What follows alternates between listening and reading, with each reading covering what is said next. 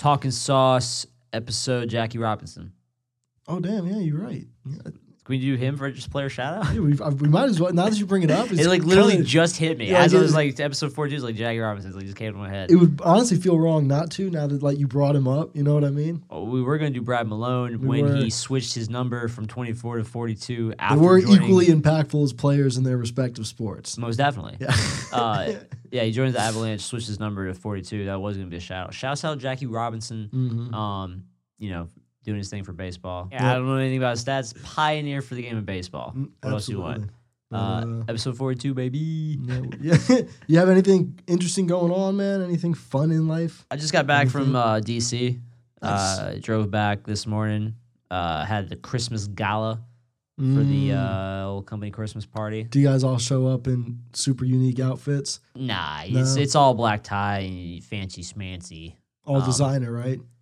All designer. So you showed up The in a, drip Saint, is a- serious. a Saint Laurent suit. I saw you. I saw the Instagram. I don't even know what that is. YSL baby. I just walk down the expensive shop streets and just say that and that and that and just point at them out. And the and your assistant gets it right. yeah, And, the- and your, your I just signed the checks. your Rolls Royce follows you slowly down the street as you walk. yeah, I love it, dude. I love it. Ghost the life ride- we live. Ghost you know? riding the whip. Yeah. Actually, I don't even have a driver. I am the driver. just let that thing roll in neutral. I was just saying, the podcasting's very lucrative, and Josh is really he really screwed zero dollar, the zero ad dollars. he really screwed me and Cody out of the deal. We're only getting like ten percent of this whole thing, and Hey man, that's why that's why we Mc- couldn't. You're like guys like Nathan MacKinnon and Yeah, Sidney Crosby yeah. taking the team friendly deals. They were like it was. This was a Christmas party for the podcast he's talking about. It was just him and Megan there. It was The important part of the production Yeah, staff. yeah. Me and Cody, we our tickets weren't in the budget this year. It's okay. Maybe Yeah. next year. You know what I mean? Uh, it was uh, it was cool though being up in D.C. Saw the White House, saw the Washington Monument, saw the Lincoln Memorial. One of our coworkers, there's a, a small group of us hanging out up there, and uh, one of our coworkers was like, "How come no one's just like breaking out applause for Abe right now? Like, how come no one's just getting how come no one's just getting hype for Abe?"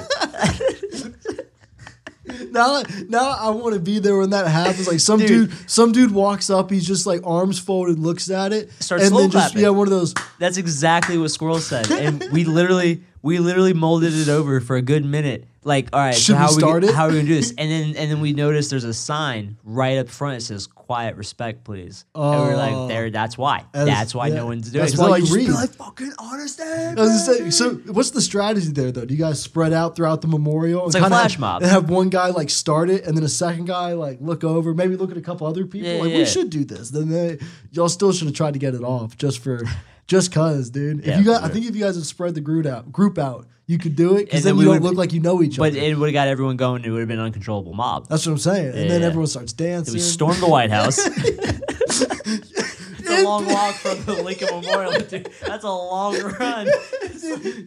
you start the clap when he gets on the memorial. You're like, impeach him! and you just. Everyone's already in mob mentality and it just starts all out sprinting, dude. I tell you what, too, the, reflecting pool is Uh-huh. nasty. yeah. It's mostly just you want to look at it from a distance. Yeah. You just you only want to see the reflection. It's you know? mostly just uh, goose shit. Yeah. It's mostly just Yeah. goose shit. yeah, I'm just still imagining like you've seen Hot Rod, right? Yeah, where, they, yeah. where they're like going to the final jump and it's like the music montage, and everyone's following, and then just turns into a riot. Yeah, yeah. Like, dude, I don't know what happened back there, man. Things got really out of hand. Reminds me of that uh that scene, the fight scene in Anchorman. yeah, yeah. oh man, Um, but shouts out your trip. did you, you do anything this weekend? No, man, I do nothing. I We do neither of us have seen the newest episode of Mandalorian, not, so, we can't give you the weekly Mandalorian review. I'm sorry. The, your weekly spoiler. We're, we're just tanking our listener count because no one's no one's watching it on it time. yet. When do they drop? What day do they drop? Fridays, Is, is it Fridays? which is Okay. odd. It is odd. I thought they dropped like Sundays or something. Like, what is this? The Dragon Ball Z? Yeah. Like Disney Plus, though, right? I yeah, mean, Christ. yeah. But I mean, so I feel a little bit better now that you know we're giving people a couple days. It's a thirty minute episode. Go watch that shit. Yeah, know? figure it out. exactly. Figure it out. Was it you or is it somebody who said like if you know five people, maybe it was Cody. You know five people, someone's got Disney Plus. That's what I'm saying. It's kind of like that with any of these Three degrees of separation. Yeah. Yeah. Everyone's Kevin Bacon. Exactly. Yeah. Everyone's got you know at least three people got Disney Plus. Everyone's Kevin Bacon. Hmm. At least you know three or five uh, prostate cancer. Yeah. So you know this is serious.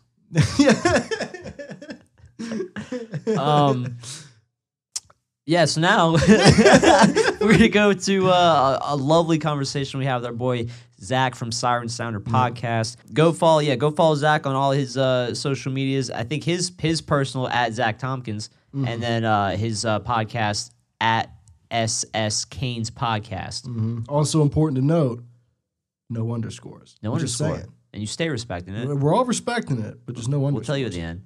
Yeah. Um, so yeah, we're gonna go to that conversation with him. Thursday, and that would be with the game against Vancouver, where the Hurricanes were one nothing uh, victims, if you will, and it was kind of the Jacob Markstrom show. I feel like. Um, what were you guys' kind of thoughts on that game? Depressing. Yeah, it was. It's a little heartbreaking. um, I thought we played a good game for the most part. Uh, you know, we made it to overtime, got a point. Um, but yeah, I thought really overall we played pretty pretty well. Yeah, I, uh, I mean, I, it was one of those games where when it went to overtime, my thought was, okay, cool, we got a point because otherwise I'd be disappointed. But at this point, I feel like whatever happens is like, you know, three on three is its own monster. I'm not really going to be upset either way. Like, I'm kind of numb to the outcome of this game. But uh, yeah, I agree with you. I think that the the Canes played great. I mean, they were like dominating at stretches. They gave up a lot of chances, but uh, you know the goaltending was good and the defense was pretty good. So it just all comes down to kind of a weird bounce off of a stick that Yeah. leads to a. I think it was Elias Pettersson that put that goal in. So I mean, I don't know. It is what it is, I guess, on that one. Uh, how did you guys feel? Because that was the game with the Aho goal controversy, with the play being blown dead and all of that. And he got the uh, They said the ref came over and apologized to I think Jordan Staal either during play or after the game. Uh, and I get it is what it is, but there's talk around it being, you know, should a play like that be allowed to be reviewable, like a coach's challenge and stuff? And I was wondering where you guys stood on that. I mean, personally, that you know, they changed the rules after the playoffs last year, where you can review like pretty much everything. They can review like pucks in the net or um, hand passes and stuff like that. So, I I just feel like if you're I don't know, video review is its own monster to me because I really hate when it's. First of all, I, am not a huge fan of the offsides reviews. I think that uh, like sometimes we analyze it down to like a hair of space in between a guy's skate blade and the blue line and like it didn't really impact the play and it's kind of like what are we gonna just have computers ref this game from now on? Or like are we gonna put a sensor at the blue line? Like Right. that some of it gets kind of ridiculous. I think that they should use it. I, I agree with the people who say like you know have an official who's monitoring it like they do in Toronto, but on on site watching kind of the broadcast angle, and you can detect like obvious like oh yeah that should have been this that should have been that. I don't really think that we need to be taking five minutes to decide everything. Like I feel like you can watch it one or two times at full speed and just give yourself a better angle to make the same call that you would have before. So I think that if that was possible, that they would have looked at that and said, "Oh yeah, that's a goal." Right. Mm-hmm. Yeah, I mean, it's it's as it should be video reviewable. I mean, I don't know how, I don't know how you can just let an obvious thing like that get away from you. Oh, Are you talking about the Aho goal? Right. The yeah, the only problem I guess with having something post whistle be reviewable is then you get into those weird waters where because I know because you didn't see it happen live and you asked No. like your first question was like, well, did Mark like did Markstrom give up on the play? Right. Because you know you play through the whistle, you can't. Are we then going to tell Right. goalies like, no, no, no, like you got to keep playing until the ref has that puck in his hand, pretty much. You Well, okay, think mean? about it. I mean, again, I, I hate to always do this, but think about the NFL, man. I, yeah, no, They always run the football th- to the end zone. Th- th- Yeah. Some guy picks the ball up, make sure they touch the guy. It's all of that little extra stuff because they have that video review. Yeah. And I mean, But at this Right. point, though, the the game since the beginning of time has been played through the whistle. The whistle ends play, which is why even as a Hurricanes fan, I'm not upset about it because you flip it, I would be on the side of like, no, like the whistle blew. Sure, should, did, Right, is that not how it should have gone? Yeah, but that's how the puck goes. Sometimes you kind of got to live with the results. And people would say, and maybe this is a good segue into the Calgary thing, that we were beneficiaries of an offside uh, or of a challenge going our way. So like the puck luck balances out kind of thing. No, for sure. I mean, and that's you know trying to play a little devil's advocate of like you know, but you're right. You're Yeah. it's hard to disagree with that. Where it's always been a game of bounces, and it always will be in in many ways a game of bounces, no matter what rules implemented. Yeah, Um, bad luck, yeah, Yeah. Yeah. unlucky. definitely hate to see it, but it just Yeah. sucks that. I mean, to your, could- what were you saying? go ahead. No, you can go. No, you go ahead. There you okay, go. okay. There you go. but uh, it just it sucks because if nothing else in that game goes differently besides just that whistle waiting a little bit longer, we win that game in regulation. You know what I Yeah. mean? Exactly. Yeah.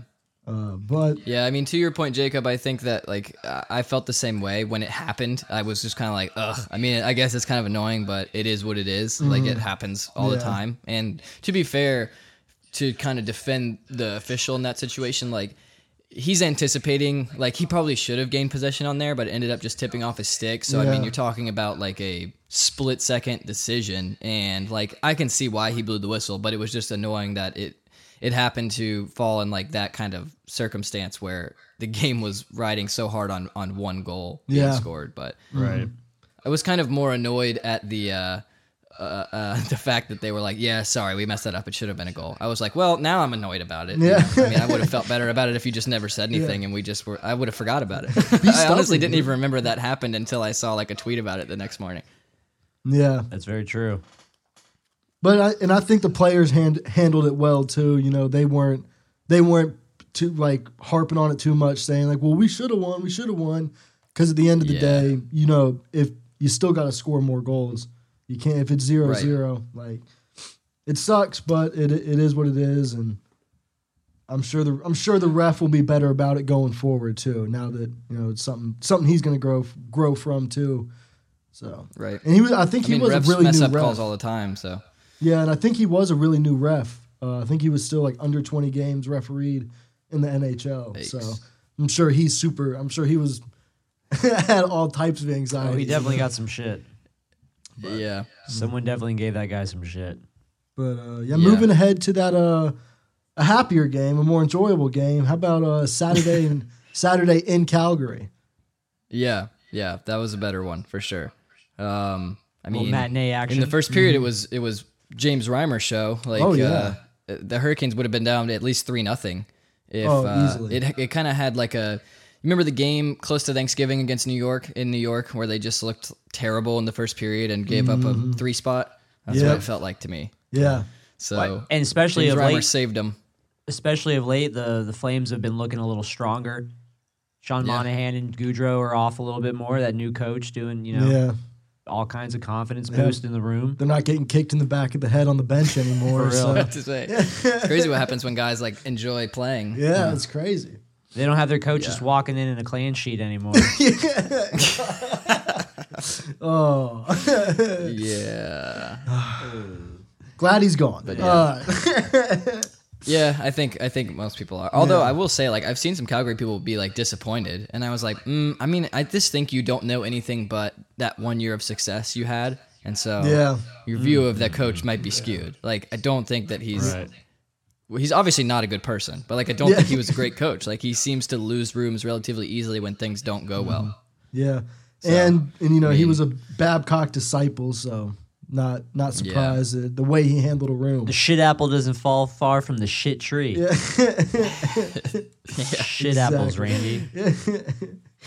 but Exactly. but yeah, we uh the a 4-0 shutout, nothing to complain about there. No. at all. Right. and The whole time they're just like, please no lacrosse goal. Please. oh yeah, yeah. Oh, you Did you see the defense were Canes giving- tweeted like, "I see that the defense is pressuring Svech behind the net a little Yeah. more." Yeah, yeah. I was gonna say defense was giving him no time back there. You know, Rittich was waiting on it too. He was like, "I, I wish, I Oh, wish yeah. you'd go Wish you for it." would So, dude, I will, I will meet you outside the net. Like, I'll lay the body. I swear to God. Yeah. Well, did you hear Svech in his pregame interview with Tripp Tracy when Tripp was mm-hmm. like, you know, it, would you do that again if you get the chance? And he was like, you want to see it tonight? that kid's that kid's awesome, dude. Yeah, what a gem. I Yeah. love that kid. Dude, can you imagine if that really happened? Like if he would have done it again? How Oh. like if you're the NHL marketing team, you would have been like, "Oh, this is a gold mine!" Like That's he true. did it Dude, again real. against the Yeah. same team, same goalie. I mean, Oh. to to be honest, it's just a matter of choice for him. Yeah. I, if he did it again, he'd have to go right past their bench and just hang dong, dude. Yeah. Like you just gotta like let him know, Vegas. I own you guys. I absolutely own you guys. He's n- he just doesn't want to show off. Yeah, you know? yeah. like like Tripp would say. Yeah. He's not, like Tripp would say, he's not a typical Russian. yeah, all that, You're right. all that um, pro, all that pro Russian bias Tripp has. Super pro Russian, that guy. But Right. Didn't see any Russian God. questions in the uh, the athletic interview with Tripp Tracy. I was kind of bummed out about that. It's probably a smart move. Yeah, yeah. You don't want to start World War Three. Yeah, it's tense times right now. It all starts with Tripp. Yeah. God. Yeah, dude, Tripp's been on one on the broadcast lately. Oh, I'm yeah. always a fan of when he gets into talking about his uh, past love life Yeah, in the middle of a game. yeah. No, he's an absolute. He's a gem, dude. He is for sure. he is. All this new He press he's sure. getting is kind of make me like. I, I kind of I feel like I kind of get him now. You know what I mean? Right. Yeah. Where at first, when the only doses I was getting was him being color on uh, the broadcast. Yeah. You know, before I was kind of like, all right, bro, like we don't we don't care that much about what's going on in your life. To be honest, like the game's going on. Forza's trying to get back to it. Then you but- realize he's just a troll. And probably like the past like three, four years though, I've been like, I think I, I think I get it though. Yeah, You know, yeah. Now I get it. Now I love it. Right. So That's all the way to NBC. I love how much shit John gives him on the broadcast, though, like very passively. Yeah, for real. or he'll real. just like take a long pause after he said something and be like, "Okay." yeah, Yeah, yeah, yeah. It's like, great. but- and we're not getting into that now. And Jordan Staal brings the puck up the yeah, and he ice. just Yeah. goes right, by, uh, dude. yeah, I mean, he's the master of comments like that. Those two Oh, together yeah. are just like it, it's so much. It's actually like fun to watch the broadcast just to listen to them. Like in addition to the game, Yeah. like it's entertainment in itself. for yeah. sure. And I'm sure that helps. You know, they're doing it's a simulcast now, so it's on the radio too, and that kind of stuff yeah, definitely keeps you kind of engaged. Like That's a good point. You know, so yeah. they're a great team. Well, I used Like- to do that anyway. I used to, if I was driving in my car, I used to just p- plug up my phone to like Fox Sports Go and just listen to the Yeah. to them anyway, like Yeah. rather than the radio. It's just like I I don't know. I just like I feel like when I listen to John Forslund, he's so good at play by play. Yeah. like it's crazy.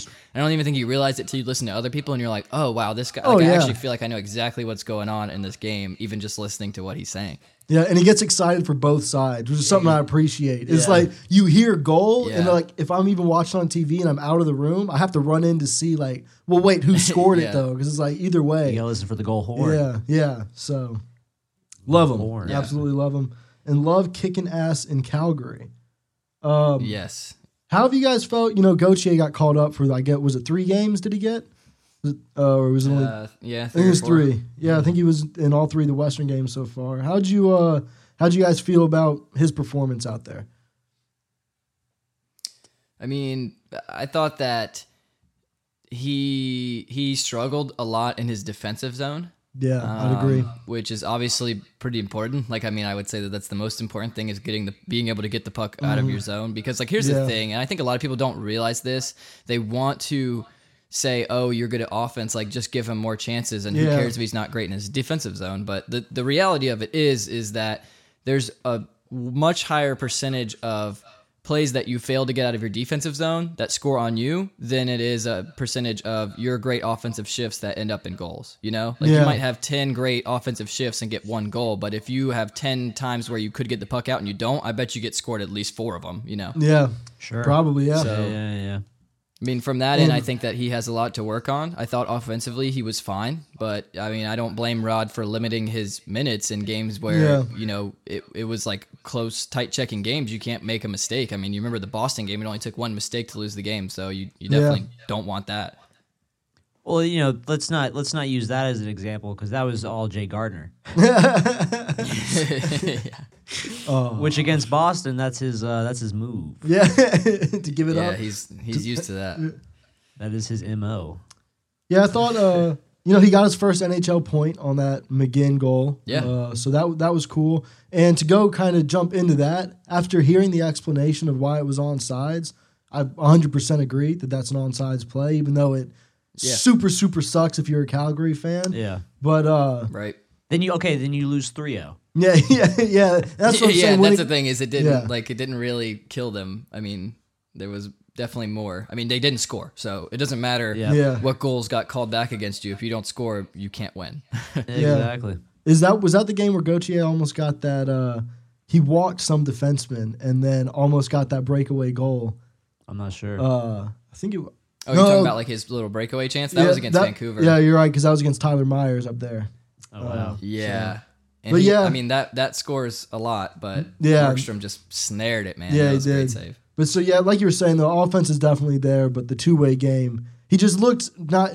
Even if maybe he's good, it was just good at the game. Is the speed of it? He looked just a little like the speed was almost a little too much for him, uh, especially Yeah, playing that which is understandable. game. I mean, Absolutely. I just think he needs a little more seasoning Yeah. in the AHL, but that he's got the tools. I mean, his when he makes a move to the net or when he's forechecking, like you can see the the skill there, and like Yeah. it's exciting. But you gotta you can't be a defensive liability and a liability in the neutral zone too. Like you gotta Yeah. learn how to make those plays at full speed, and otherwise you're just not gonna you like the coach can't play you. I mean, Yeah. he's just like taking too big of a risk. So Yeah, and uh, and uh, you know, still have high hopes for him being.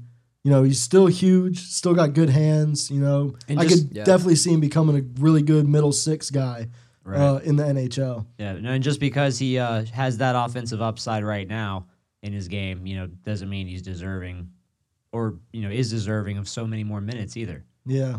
You gotta you gotta tame it a little bit, work on the other side of your game. Yeah. And Charlotte sucks right now, so he should get a lot of time if he works hard. So I mean, he's doing. I think he's their leading goal scorer. Yeah. right. I, think, so. Charlotte, Yeah, him and Brian Gibbons, which I guess is who they're going to call back up. I don't know, or I maybe would assume. maybe Haula's back. Maybe that means That that, Haula, if Haula's getting back in the game, I'd love to see that I mean, third a line come back weeks. together. Haula, Dezingle, Natures. Yeah, me too. And so, and you were saying, uh, Zach, uh, talking about how having to limit Gauthier's ice time and how playing on that fourth line, it kind of holds Martinook back. And he's Yeah, been I playing mean, I real well both- lately. Yeah, I think Martinook and McGinn together. First of all, I really like the two of them together. Yeah. Um, and I like Martinook at center also. I think that he has the energy and the kind of like grinding level to really be good at center. Mm-hmm. Um, but I thought that those two, I mean, you saw it in the goal against Calgary. I mean, that was a beautiful goal um, by two fourth line guys that just, you can see that finishing ability. Like you, you forget that these guys are fourth liners, but Yeah. Martinook and McGinn are both definitely capable of, you know, 15 goal seasons. Um, Yeah. It's not like ridiculous when I mean Martinook did have 15 goals last year, and you've seen McGinn at times, you know, be able to finish. Sometimes he Mm-hmm. just hitting the post on clutch every play, but- performer. Yeah, sometimes it's just like Yeah. 18 posts in a year or something like that. right? And then that one Yeah, overtime but I goal mean they really have counts. skill. But yeah, they absolutely, them playing together, just, they can both skate well. They gr- get to the corners, get to the dirty areas. This is the first time I'll say, you know, I think they really have been earning those two million dollar contracts too. Yeah. Yeah. Right? Yeah, And 'cause- definitely. those are going to be one of those contracts that that's the type of guy we might end up losing just because Mm. they play so hard, so well that there's a team out there that's going to be able to afford to give Yeah. again like a three by three for his penalty kill and third line, fourth line minutes. So True, true. Right. A Matt Yeah, Martin and, type uh, situation. mhm. Yep, and like you were saying with the, you know, i- if it is a situation where the Hurricanes are calling someone else up, I think that their goal would be to put someone a little more trustworthy, if you will, on that line, so that they can Yeah. utilize that fourth line more, especially on the road. Like you know, I mean, they only have what two games left on this road trip, but Mm-hmm. um, on the road, you get stuck in a lot of those matchups that you don't choose. So you know, your fourth line's out there in an icing Yeah. situation or something, and they throw out their top line, and you don't really want like a rookie with with four games of NHL experience out there against like you know a Johnny Gaudreau or a Sean Monahan or you know people like that. So yeah, um, I think that allows you to kind of use that line and feel a little better about it. And I think that the Hurricanes are definitely a team that needs to roll four lines to you know keep up that high intensity forechecking game. So yeah, yeah. That like, I- like I Martinook had a beauty of a goal against uh, uh, who was it? A couple Edmonton, I guess. yeah, Right? Ma- yeah. Martin Yeah, I mean, that was, yeah, was- that was sick. So there's been a couple of nice ones from them in the Mm-hmm. last few games. I I like their game for sure. Yeah, Definitely. and getting him going will be good for the team. Like I said, there I could see him bringing up a guy like Gibbons, where it's just simply a reliability thing. You know what you're going to get every time you put him out there, and he can match McGinn and Martinook's style pretty well. So Yeah. Yeah. Yep. But Um, and then I, I guess the other side of that Calgary game is that uh, James Reimer with another shutout, and um, Yeah. I mean he's just been he's been killing it lately. The Rye Um, Master. To be honest with you guys, I think that he's been the Hurricanes' best goalie this season. Um, and that's no slight to Petr Mrazek. I mean, I think Yeah. he's been good too, but Reimer's just been on a different level. Oh, yeah. and you're kind of. Uh, I tweeted this yesterday that uh, I, I mean, I really think that I think James Reimer is a better goalie than Curtis McElhinney. And again, no disrespect to Curtis McElhinney. I love what he did last season, but basically the whole like I know Curtis McElhinney as a goalie. You know, I, I remember him Uh-huh. in Columbus and and those situations. And I when he did so well last year, I was like, when is this gonna end or fall off? Like he's definitely performing above his his like average, you know, career levels for sure. Uh-huh. So, um, but James Reimer is a guy who's who's like Petr Mrazek. You know, it's like it's like this is the Hurricanes are the team where goalies that you know people kind of got down on them for a year come back to like revive their careers and and get back to them their past selves. So I think that a, a James Reimer, you know, performing how he can is is great to have alongside Petr Mrazek, and that's just a great one-two punch. Absolutely. And like, you know, comparing him to Curtis McElhinney, this is the situation we had last year where both goalies are pushing each other to fighting for the fighting for the start times and Rod has shown or I guess the goalie coach whoever picks it has shown that they're going to ride with whoever's hot. Everyone's going to get their time, but we're going to give, you know, Reimer's playing great. He's going to get the benefit of the starts here and uh if Mrazek gets hot and Mraz- uh, Reimer gets cold, they're going to switch it up. And I think I saw stats online showing that Reimer has actually done. Reimer does super well on the road, not so great at home, and hmm. Mrazek's the opposite.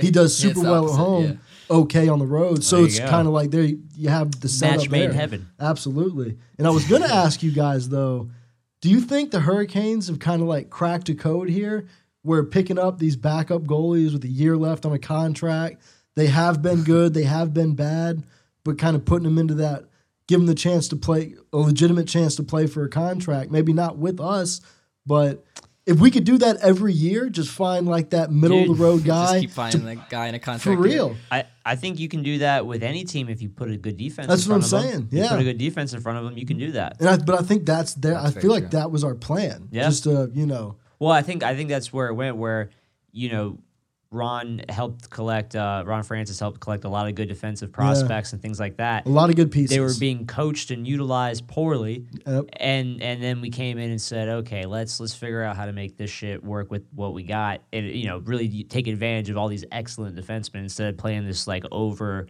uh, overly cautious game. the overly cautious Right. defensive game. Yeah. Um, and, you know, let them play their other strengths, but for sure, for sure. Yeah.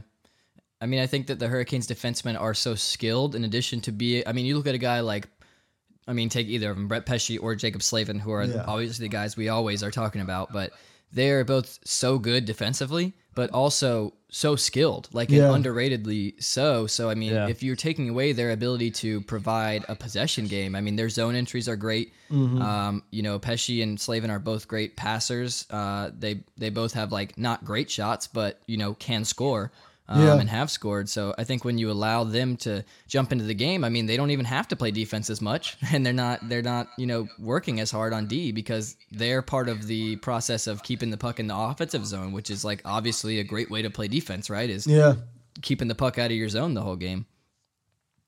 Yeah. I mean, our def- it's just, it come, I feel like it comes down to skating. They just from top to bottom, we skate so well that you can make, like, that's, you don't have to be a great shooter, obviously, if you know, you can get yourself in great positions you to get great, good shots, you know?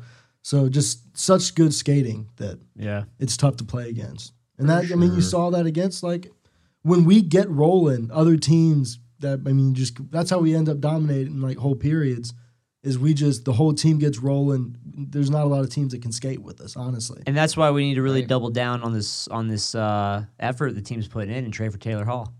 Yeah. send them Dougie, send them Necas, and two first round picks. Yep.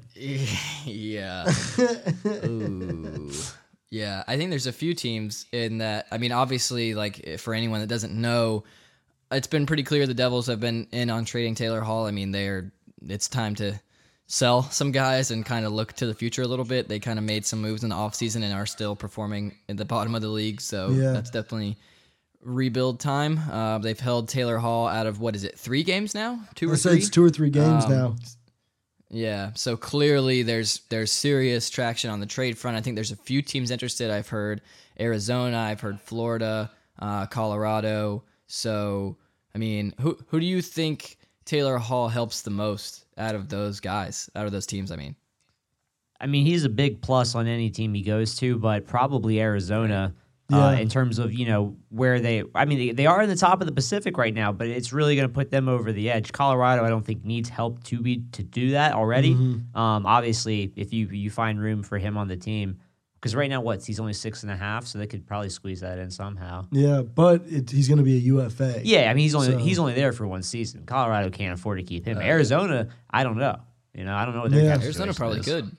Yeah, who knows, And, right? say, and with Florida, um, that'd be a real bold on the GM's part to invest ten million in uh, into a goalie, and then potentially because I feel like whoever trades for him, ideally would want to sign and trade. I think, right. Um, and it Which would, why it Arizona, would- I think, makes the most sense. Yeah, for yeah for Florida to be kind of ballsy to put another nine and a half million into a player that may or may not pan out because Bobrovsky Bobrovsky has not done well so I far hope this season. I hope he fucks the whole game up and he signs somewhere for like two years at like eleven million dollars or something stupid. and the league just doesn't know what to do. Yeah, all- he doesn't sign the a players directly deal. cause a lockout just because Yeah. like the GM's like we're not doing this. We don't like. but yeah, no, I'd, yeah, I, I think Arizona would be cool. Uh, I just I don't know. Well, so He's expressed a lot of interest in going and while testing UFA. While we're talking about Arizona, I, I look at like the lines, and on the top line, according to Daily Faceoff, Nick Schmaltz, Christian Dvorak, Christian Fischer. Second line, Clayton Keller playing the left wing, Stepan in the center, Vinnie Hinostroza. On the third line, Crouse, Soderberg, and mm. Kessel, which even though Kessel's not playing great, that's a disgusting third line. Mm. And then their fourth is Grabner, Richardson, and Garland. I mean, put any put Taylor Hall anywhere in that top nine, yeah, shit gets scary. yeah, Put dude Loki, put Yeah. him on that third line with Kessel and Soderberg, and bump Crouse down to the fourth line. Dude, yeah. I'm just saying. I'm Just just- I'm saying. not saying, I, mean, I think Taylor saying. Hall is good enough to get a lot of guys going, and if he if he can, you know, use his playmaking ability and his just skill level to even draw space for Phil Kessel, I think that that's that's what Phil Kessel needs to really get going. I mean, obviously he can score goals, so if you give him space to do it, like you know, it's Yeah. it's pretty much a given that he'll he will start scoring more goals. So yeah, I mean that would that would definitely be a good fit there. I think For sure. Um, I mean, and, comes then, down to the money though. and then it's kind of just a joke if you look at the possibility of him joining Colorado with those lines. Like you put him on, Right. if you put him on a line with fucking MacKinnon, or if you put him on a line with with Gabe Landeskog, it's just crazy. And Rantanen, Dude, put it, put him there. Put him there That's with. Uh, disgusting. does Burakovsky play with Kadri? right now it's got they got uh, on Daily I think Faceoff, so. they got Burakovsky playing with MacKinnon. Dude, put, dude, put God, like man. Who's so who, who's their second line? Uh, their second line's uh, Kadri, Landeskog, and Rantanen. Jesus. Jesus. Dude, put him up. Yeah, put him up there with MacKinnon and stacked Burakovsky, dude. Oh yeah, and then you can God. put Donskoy down on the third. Well, see, that's the thing. Their third line's Calvert, uh, Bellemare, and Chuskin, which is a pretty good third line too. Yeah, I don't know who. That's the thing. They're they, they almost don't even have the roster space. yeah, and for what for what uh, I think New Jersey's asking because it's starting with the first round pick and a high end prospect. I think that's where the deal absolutely starts from, and Col- Colorado. roster player. Yeah, Colorado has a lot of top end prospects still Definitely. sitting back there on defense that I don't think they really want to move on from, especially if Taylor Hall is not even going to sign there. Right. Um, I think Right. they've I think Yeah. they've built up a lot like the Hurricanes have through the draft, through developing, and I, I think they're smart enough not to do what New Jersey did, which is build and then try to blow your blow your load at the on a bunch of question marks. And Yeah. now you're stuck with PK Subban at whatever he's getting paid for another four years, and he's not doing anything. And I saw some uh, clickbait fake tweet, Chicago Blackhawks fake tweet. It was like uh, Taylor Hall traded for Brent Seabrook, and I was like, I had to do a quad. Dude, yeah. If you search Taylor Hall on Twitter, have you seen how many like Fake people trades. have made fake accounts like specifically for this, where they'll put like Oh the, my the team's God. logos and the team name, and then like some emoji that like looks like it could possibly be like a check mark if you're just glancing, and then they'll just announce these ridiculous trades. That's exactly what this was. It's, I know. there's like pages of it, dude. I I was love going it. through just like, oh, it's crazy. the internet. Who who has time for that? Oh, oh, there's people that got time. A lot of people. A lot of people got a lot of there's time. What do you, why do you think Cody's not here? we have we have Yeah, him out that's what Cody's trolling. doing. Cody's That's what like, Co- yeah. Uh, Col- like, Cody's Vancouver Cody's head of the for talking trolls department, dude. for sure. Send him out there Yeah. to stir shit up. Yeah, but now that you mentioned it, I do agree. Like, I think that Colorado has done a great job of building, similar to the Hurricanes, really, like in their philosophies of, of building a team from drafts and whatnot, and you know, developing your talent instead Yeah. of going out and getting it. Yeah. And I mean, we just get proven more and more every day um, why, like, how that's the model for success. I mean, look at Pittsburgh. Like, how how many years do we keep waiting for the Penguins to fall off, and they just won't? And it's because all of their draft picks just keep working out and working out, and they just keep replenishing. As you know, and they're as finding you guys say like that- Guentzel late. Sorry to cut you off, Zach. As you say that, uh, No. Tristan Jarry, he's like the top of the save percentage list Yeah. right now. Yeah. I mean, Yeah, he's got like a nine four something save percentage and Yeah. like a one one seven or one eight goals against. I mean, like, what the heck, man? Just when just when they're like, oh, Matt Murray's like kind of falling off, they're like, it's okay, we have another absolute stud just Yeah. waiting to play. And it helps having it's uh, crazy. Sidney Crosby and Nathan MacKinnon in those respective locker rooms. I think that does True. it does a lot for the team. Takes a lot of pressure off everybody else that's true. when you have two of the best in the Yeah. world. Well, and it also just speaks to the systems Yeah. that are developing these players Mm-hmm. too and forming these. I mean, look at uh, obviously you got some mentorship between MacKinnon and, and Crosby, but we talked about it last week too with the whole uh, uh, MacKinnon talking about how he's you know would be willing to take less money and shit like that. The culture that's being built uh, in some of these teams that Yeah. you know is a very winning, Team first thriving mentality. mentality. Yeah, It- Marner. I'm just kidding. well, speak. So, so sp- that is actually a good little topic. There is what what's your what's your thoughts on the on Nathan MacKinnon saying that? Because there's a little bit of like almost controversy, I guess, if you will, with those kind of statements of like uh, coming out and saying I'm willing to take less money, you know, to give us a better chance of winning. Like, what what is your kind of thought on that philosophy as a player? my first thought goes to like as a s- a- as a civilian, you know, it's like it's like I could never I could never be like, oh, you know, or you just, it's immediately one of those it's easy for you to say you take less money type situations. Yeah. Right? So it's Right. it's so hard to put yourself in those shoes um of of what you would do if you were in someone else's in someone else's Yeah. shoes uh, being offered exuberant amounts of money and then you just Yeah. being able to swallow any amount of pride to just go, yeah, I'll take uh, I'll take a 'Cause fifteen percent No pay one in cut. their job would do that. Yeah. Exactly. like in the It- it- regular it- world. Exactly. So I mean, it almost just comes Mm-hmm. with this realistic expectation that why should we apply that to anyone Yeah. else's, you know, in professional sports? It's kind of you know not to get too any which way with it, but it's the same also thing where you know there's certain you know uh, billionaires and things like that where people want them to take pay cuts. It, it you know it plays to the same mentality of like you don't need all that.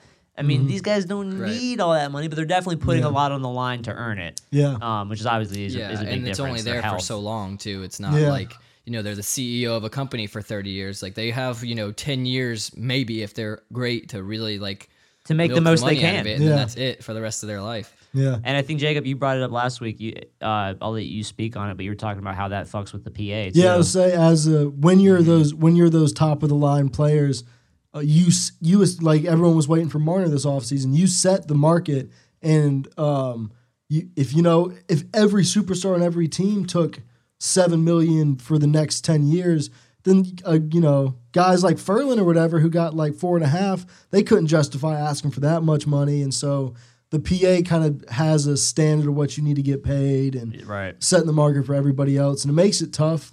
But It's tricky. guys like MacKinnon, guys like Crosby, I think there's like an understood.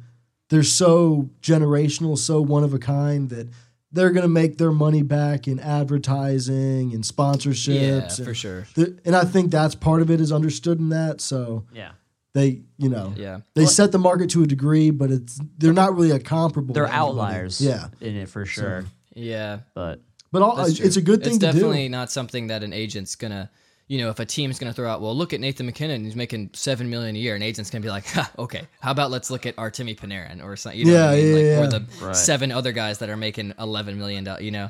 Um, but yeah, I do. That's the first thing I think about is if Nathan MacKinnon takes a quote unquote team friendly deal, and let's say he's making eight million dollars for several years.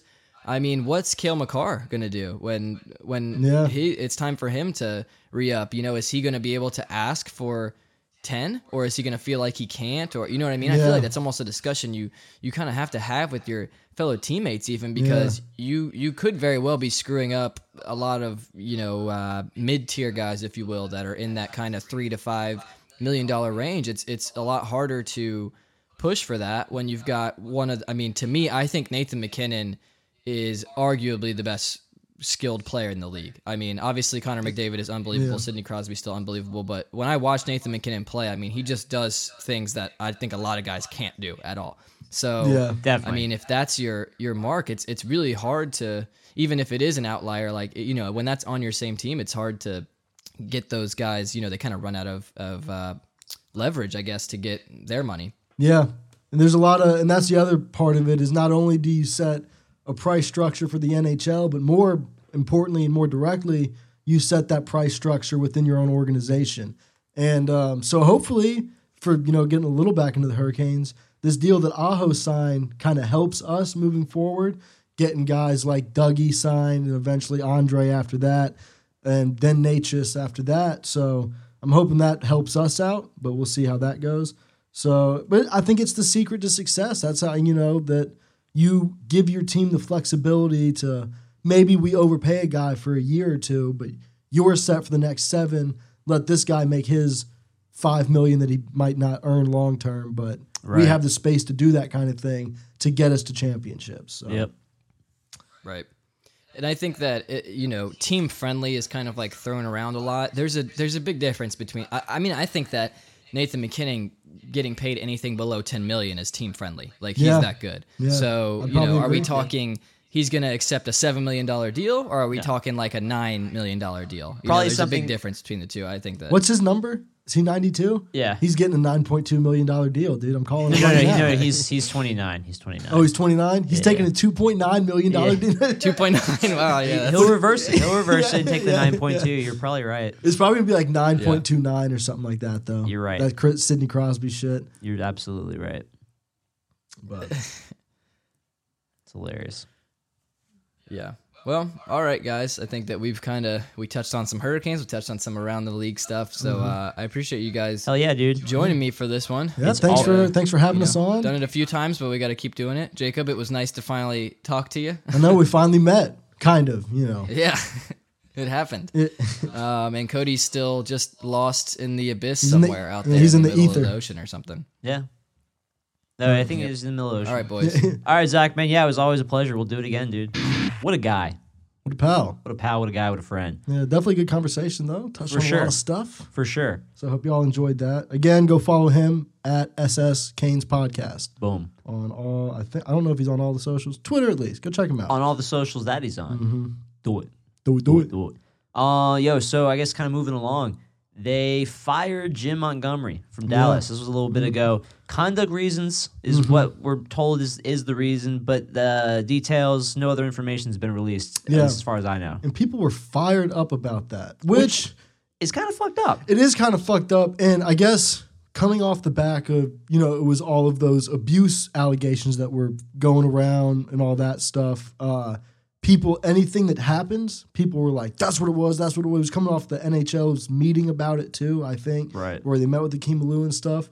But then if you kind of take a step out of that, this he, was let go for it. It doesn't mean that it was any kind of abuse or anything like it could be something per he could have he could have you know a serious gambling problem right, Right. and they found out oh he's betting on games but or whatever it was and it's a serious thing don't you don't want to put it out to embarrass him embarrass his family But that's conduct kids. reasons. that is conduct reasons so But see, that just happens. Then you kind of get into that category of like, you know, buzzwords and shit like that, you know, especially as it relates to what's been going on. yeah So anything talking about conduct, quote unquote, yeah, is going to cause a stir. Yeah, I and mean- even if it was something awful like that, if the person who came forward came to the came to the people who could do something about it, maybe they said, "I don't want this. I don't want this out there." Whatever it was, and then at that point, you know, that he got fired. He's out. If I'm sure if another team calls about him, that information will be shared if it's pertinent to a job.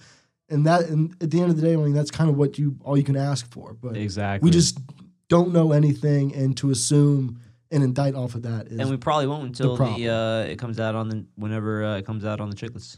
yeah, episode, you you know know, what I'm saying? Chicka's episode on the thirty for thirty. Yeah. But it is interesting and kind of you know moving into uh, Peter DeBoer was also let go from San Jose For not for not, reasons. and that's what was that's kind of what I wanted to talk about is now how tough it's now going to be for a team to move on from find a coach who isn't a fucking racist well, dickhead. find a find a coach, a but then also move on from a guy and not have that guy then be linked To another guy? to- well, that to be linked to something that that's not the reason he was fired. Like they said, Right, this right. was not conduct. This was team performance. That's what, like we're not trying to put this label on him. I'll That's tell you another one. My theory, crackpot theory, is it was conduct, and this is their way of saying that they're not going to tell you what's going on. That- It's a that could- it could be that straight cover up. It could be that too. They're like, look, we saw how Dallas just fucked this up. Yeah, we want to do this too and get this dickhead out of here. Yeah. But we're not doing it like you assholes did it. We That's don't true. want the drama. that's true. So And that even still caused a little stir yeah, just because of the uh, timing. Yeah. And it was interesting because I know last podcast we were talking about how a team hadn't made a move, an official move based on conduct. And then, of course, Yeah. the Montgomery thing happened. So, Yeah, that's perfect. I also saw something someone tweeted out. There's been like five coaches fired since the Red Wings won a game. dude, oh, we can get into that later on when we start talking about, but dude, Red Wings suck. oh yeah. Dude, what if they got Taylor Hall, dude? Wow. dun, dun. Dylan Larkin and Taylor Hall together, dude. Sick. Damn. But uh, yeah, I guess we should have brought that up with Zach. Didn't even think about it. Fuck. Um, whatever. But yeah, it's just kind of seeing how teams are going to be able to navigate moving on from people. If does it now go completely behind closed doors, which some that's some are theorizing the NHL set up this hotline for it all now, that kind of thing. To be honest, it should. I mean, there's there's nothing wrong with these people being found out within the organization, being let go, and then being and then being you know professionally blacklisted as it applies. Yeah, There's no reason that has to be some big public spectacle. yeah, If it comes out, it comes out, and it'll be shared. And you know, uh, these experiences are good for people to learn from and learn about, but it's not on the person inquiring when they are afforded that information. yeah. You know what I mean? I, I guess though, and then on the other side of that, you have people who want them. If a guy is a piece of shit, they want them out of the sport of hockey completely. Where and so right. So, you know, if a guy gets professionally blacklisted, you know, sure, he's never going to work in the NHL, the AHL, any of the major leagues, but he could still go to, you, he could go to other, you know, Countries or other countries, other youth teams and all that stuff. So I get it from Maybe, that yeah. stance where you want it kind of complete uh, transparency, but it's still kind of, it's, you know, it's their sandbox, their playground. Mm. So that's true. they're going to handle it how they want to handle it. It's, um, I think we've made good steps. Obviously, it's not fixed yet, but in these past couple months, this past year, good steps have been made. Hands have been forced. Do you think that, like so- there's been like three, like you got Babcock, you got this stuff with Montgomery, you got Bill Peters, a couple, and, you know, all this stir with all these coaches and you know who did what about this. Do you think it's all just going to kind of die and we're not going to hear about it again for a little while? probably? Yeah. That, that I'm sure, without a doubt, that's what the league is actively working towards. They got the new CBA coming up. They got the TV deal. You can't. They want to, as a company, I'm Lock sure, this shit up. bury it. Yeah, Yeah. bury it and never look back. Like, Damn. Yeah, no, for sure, for sure. which Um, sucks. You know, it's not what you want, I guess, but you just hope that. A, I mean, that's definitely what's going to happen. That's just how that's how the media works now. That's how people work now. Is we're on to the next thing. But you hope that the league continues to try to make changes within themselves. And well, and that maybe it will be the avenue because we're so attention uh, deprived, is you know, or or we can't focus on shit. Uh, that'll help it be able to be behind closed doors. Yeah, You hope. I don't Mhm. know. but we'll see. We'll just kind of have to see how it goes going moving forward. But yeah, on to some uh some other pretty shitty news. We have de Haan getting hurt, uh, hurting the same shoulder that he had surgery on. This was kind of people's fear, even with us signing him originally. Uh, yeah. That you know that he he would never be able to be fully healthy again. So, you know, best wishes to him, quick recovery, all that stuff. He was a he was only here a year, but he I mean still one of the fan favorites to this day. Honestly, people Yeah. still he was the man. And more ex Hurricanes, Ferland on LTIR, dude. I've been saying, man. I told y'all. We we definitely dodged a bullet trying to. People were people were ready to do. People were ready to give him Tom Wilson money. yeah like seven by. Do people were ready to give him like seven by six, saying like he'd be worth it for what he brings. Like, He's got to literally be able to bring it. yeah, he's like he's got to be able to show up. You So, can't do that if it's shattered in pieces. Yeah, definitely. uh I mean, sucks for him. I liked him Yeah. as a as a Hurricane. I did like player, what he brought to the table, but that kind of player, man, you have a shelf life, and I think it's starting to catch up to him. yeah. So I hope I hope he handles it well and recovers correctly and all that stuff, and he can be effective. Other uh other scary injuries, man. Uh, and, and conditions. Oskar Lindblom, Ewing Yeah. sarcoma. Crazy. Apparently, it's something. Uh, it's typically only found in kids. Like it's typically found. Ten to twenty year olds is what I was reading. Keeping him in our thoughts, dude. That I mean, that's fucking awful. He's definitely out for the rest of the season. The Flyers have put out their statement and everything. So, um, yeah, I hope he gets all the help he can and gets back to playing the sport he loves or doing whatever he loves. You know, Exactly. Um, again, man. dude, scary stuff going on in hockey, dude. Uh, how you say his name? I think it's I don't know. I think it's Tyler Tynan or Tinnen. I'm not sure. Tyler Tynan, Tyler Tinnen. Uh, poor fucker, dude. Dude, yeah. Ugh. Where I, I don't want to see the video. I'm sure you I still haven't. I still Okay, have good. not. Because I know you'd be the fucker to show me. yeah. where, where where on his leg was it? Near his ankle? I Near think his it was thigh? where the was fem- femoral artery. I don't know there. what that is. It's like in your it's like in your like inner thigh area. Ah! It's like yeah.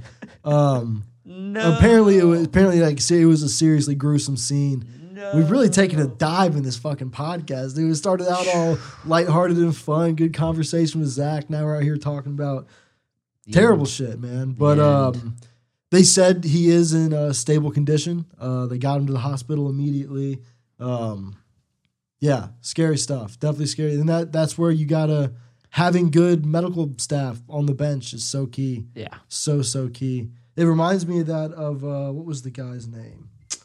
Uh, Clint Malarchuk, isn't that wasn't his name? Uh, Malarchuk, something like that. the guy got his throat cut. Yeah, the goalie from up forever. We've ago. all seen that video. Yeah, Fuck, man. yeah, dude, it was. That's like something out of a goddamn snuff film. yeah, I mean, it is. Yeah, it's yeah. brutal. Yeah, Think, like thinking about that like right now, like, I haven't seen it in a while, but I can picture it in my head. Like that shit's on the internet, yeah. just chilling. dude. I watched. I watched a show on like Fox Sports or ESPN, one of those sports science Yeah, shows, yeah. where they made him rewatch the video of it happening. Fuck. And see, they put like sensors on him, and they were trying to see. I guess the whole thing was seeing. You know how like how you watch something, and it's almost like you can feel it happening. yeah, you know, like having but- PTSD. Yeah, but like, but uh, I guess they were trying to see uh if that they were showing people like crazy shit like that happening, and your brain, your brain does react similarly when you watch it happen to like if it was happening to you, and they made it, they made him rewatch Oh, it. humans are empathetic. You don't say. dude, they made him watch it. His like every like everything just spiked. He was just, it just yeah. I was like, what the fuck, dude? This is torture. Like, you to sign all kinds of waivers. Yeah, for real. Like, yo, remember when you almost died in front of like hundreds of people? Let's let's go we're gonna put through that, We're gonna put it on TV and have film you watching. Yeah, we're gonna see how you react. Go. Just notepads. Sweat is appearing on his brow. That's rough, man. Yeah. Um. Best wishes to Tyler Tynan, dude. For yeah, real. for sure. And he was a junior player, wasn't he, or something? yeah, I think it happened that? like the OHL. I Yeah. think so. Um, and then in recent news came out the NHL's uh decided no World Cup this come around. Yeah, uh, they would the it came out earlier in the year. I think like beginning of the, uh, 2019 that it was going to be 2020 was their plan to try to get some sort of World Cup set up. I think the last one they had was in 2016. Um, but yeah, I guess it just they didn't have enough time. It's not in the cards. They didn't want to throw it together sloppily. And again, it kind of goes back into the CBA and all that stuff where you don't want to make the waters rockier than they have to be going Right. into a serious negotiation like this. Right. But and I think the players still, even when it came out, I was reading some stuff like Stamkos and Hedman were talking about it, where it's like that kind of stuff. Like it's fun, I guess, but it's still it's not the Olympics. Like Right. you're playing in the World Cup and all that, but It's fa- it's f- more fanfare than anything. Yeah, else. it's not the same. It's not the same feel. So Yeah. I really wish they could figure something out to get the teams back to the Olympics. But there's just so much, stingy so ass much league, logistics. man. Stingy league. I mean, there's At the end of the day, it's a stingy league. Like, what do you yeah, want? but uh, from the again going back to the PA side, the majority of those players in the NHLPA aren't making the Olympic teams. You know what You're I not mean? wrong. So they're saying like, why, why do, why am I going to take two weeks off? And you know, you you guys go over there may get hurt. Now you're affecting, you know, directly affecting me because you're the best player on my team. Yeah, well, also the same. I, I mean, I agree, Mm-hmm. but at the same time, be the best. I agree. No, You know? I agree. Again, I, I want gotta- him in the Olympics. Yeah, I think yeah. it's a lot of fun. I think the players love it. Even, and I say, you know, there's more guys. I'm sure a lot of those guys that play hockey love to watch their watch their friends, their teammates Countrymen. go out and play for their country. Yeah. And some of them probably love that two week break to rest in the middle of the season. No shit. So, but I mean, well, I, mean, I guess we have the All Star. I know it's not quite the same thing, but we have the All Star game every year, the All Star Yeah. weekend. yeah, There's games off from that, and there's like there's only select people going to that. Yeah. Mm-hmm. obviously it's it's NHL related, so I'm sure there's some you know that's like pay they time make, off and they shit make like money. that. Yeah, they make the money from it. Well, maybe they gotta give him some PTO then. Fuck. yeah, yeah, they can accrue Yeah. Go on. Olympic PTO. Yeah, Jesus. Kuznetsov uses it all up ahead of time. blow. yeah, yeah. He's like, boys, I just needed to rest that day. I don't know what to tell you. Yeah.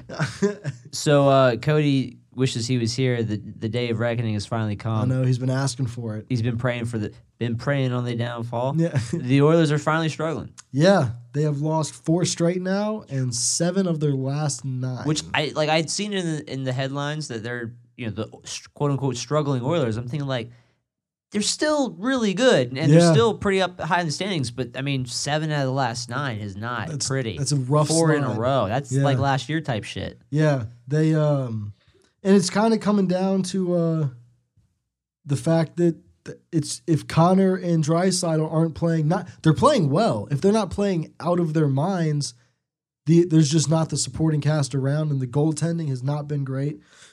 But um, they just can't score five on five. They still have the. I think their power play is still the best in the league, Right. and why wouldn't it be? Why wouldn't it be? And obviously, we look at the points leaders. McDavid and Draisaitl still up there. Yep. But James Neal has kind of cooled off. Uh, he's putting he's potting points on the power play, but fuck, man, you're out there with McDavid and Draisaitl. You better be. Yeah, you bet. Like no one's looking at you. Thir- while we while you brought it up in 35 games, they both have 57 and 56. it's McDavid, ridiculous. I mean, it's insane. Yeah, they're, they're video And so players. if they're not if they're not each putting up like a goal and an assist every night, the Oilers aren't. They don't have the depth scoring. yep. They and like like no five on five goals. I think and I think in the past I think I wrote it down here. They in the past five games they've given up twenty goals. That's Fuck. Well, there's that goaltending showing yeah, true colors. goaltending, the defense. Uh, Yeah, they I have. mean- I know they have the Ethan Bear kid playing. He's a rookie, and Going back to uh, when we beat them on Tuesday, six to three. yeah, You know, and, they pushed. They yeah, pushed. You got fucking Dougie beating in that uh Mm-hmm. half fucking uh, ice goal. I know taking away Aho's second hat trick in a row. Yeah, Locker room cancer. Get him out, dude. Trade him for Taylor they Hall. would have pulled the goalie. He would have had his. Oh man, Dude, he would have been. He would have been like the first Finnish player since like uh, what's his name to score back to back hat tricks in the game. trash. I know. Trade him for in Hall. his sophomore season. You know, him for Hall. yeah. He is what he's the, and then I, I I don't know if we mentioned this. He's like the the third fastest player to reach 100 goals from the 2015 draft, yeah, right behind McDavid and Eichel. yeah. Sick second round pick. You gotta love that. And then speaking of McDavid, dude, in that game against Edmonton, he fucked up that penalty shot. Yeah, yeah, he did. Um, I I had tweeted out too, like, yo, Reimer's I think just telekinetic. yeah, I think it probably. I think he did. He saw it. People was saying it's like- intimidation. No, he just moved it with his mind, dude, like Magneto. It was weird though because I watched it happen and I wasn't. It it almost was like, of course that's going to happen to to to them this game. Just like that was the way the game. Mm-hmm. Everything was going wrong. Everything was going our way. Like just the Hamilton shit. Like all of it. I was just all of it. I was just like, of course that's how it's going to go for them this game, and I'll take those points. All Ten out of ten days of the week, like sure. hey, we need to do that against some Eastern Conference teams for too. real against some Metro teams. Jesus Christ! I know. Good God. Um, Yeah, like we were saying, kind of jumping into the stats a little bit. McDavid Draisaitl still up there. Nathan MacKinnon jumped up. yeah, though. he's well, him and Marchand are both at 50 points Yeah. finally. uh, Pasta still is he still leading the league in goals? I don't know. I think he might be. I feel like he has to be. You think he's gonna put up 50 this year? 50 goals? He could. 50 G's? It's possible. He's Pot got tw- he's got 28 goals in 34 games. He could totally do it. It's dumb. I mean. Uh, I mean, he's literally Eichel's got pace for way more 23. that. that's pretty sick.